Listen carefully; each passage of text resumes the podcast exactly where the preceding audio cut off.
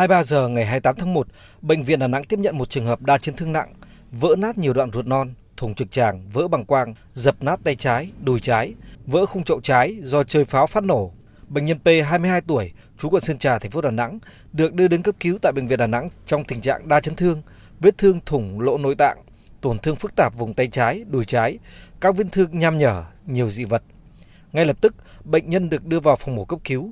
Các bác sĩ của nhiều chuyên khoa đã phối hợp xúc rửa vết thương, lấy ra nhiều dị vật, phẫu thuật vết thương bàn tay, vết thương vùng bẹn đùi, cắt bỏ ruột non vỡ và thủng, khâu trực tràng, khâu bằng quang, làm hậu môn nhân tạo, cứu sống bệnh nhân. Hiện tại bệnh nhân tỉnh, tiếp tục theo dõi và điều trị tích cực tại khoa gây mê hồi sức bệnh viện Đà Nẵng. Trước đó, bệnh viện Đà Nẵng tiếp nhận 3 trường hợp chấn thương nặng do pháo nổ, một bệnh nhân 16 tuổi trú thị xã Điện Bàn, tỉnh Quảng Nam được chuyển cấp cứu bệnh viện Đà Nẵng trong tình trạng khó thở, vết thương phức tạp vùng đầu, mặt, cổ, ngực, cánh tay hai bên, mắt không nhìn thấy.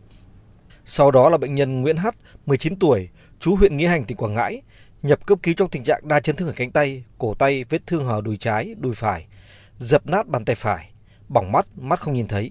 Các bác sĩ khoa ngoại chấn thương bệnh viện Đà Nẵng đã tiến hành cắt lọc, phẫu thuật các vết thương, cắt cụt bàn tay phải cho bệnh nhân một người nhà bệnh nhân có con bị thương nặng do pháo nổ lo lắng.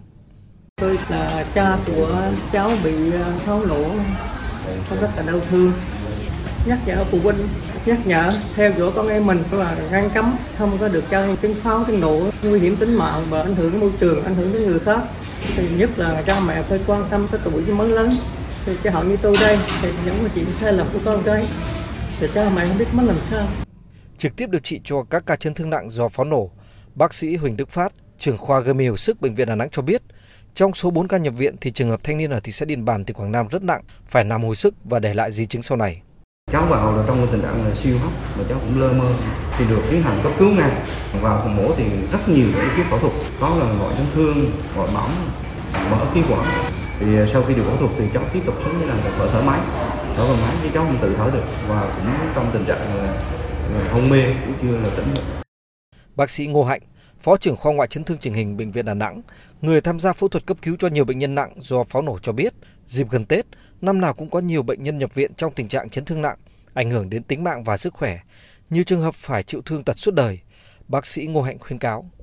Chúng tôi khuyến cáo những bậc phụ huynh cũng đang quan tâm đến trẻ em và giống như nhà trường là cũng đang có những cái à, buổi khuyến cáo để cho trẻ em mình không có tự tìm tòi mà chế tạo pháo rất là nguy hiểm mà đa số những cái em mà nó đã làm được lần thứ nhất rồi là nó sẽ có làm tới lần thứ hai. Khi mà sự cố cháy nổ xảy ra thì cái thương tật của các em để lại rất là lớn.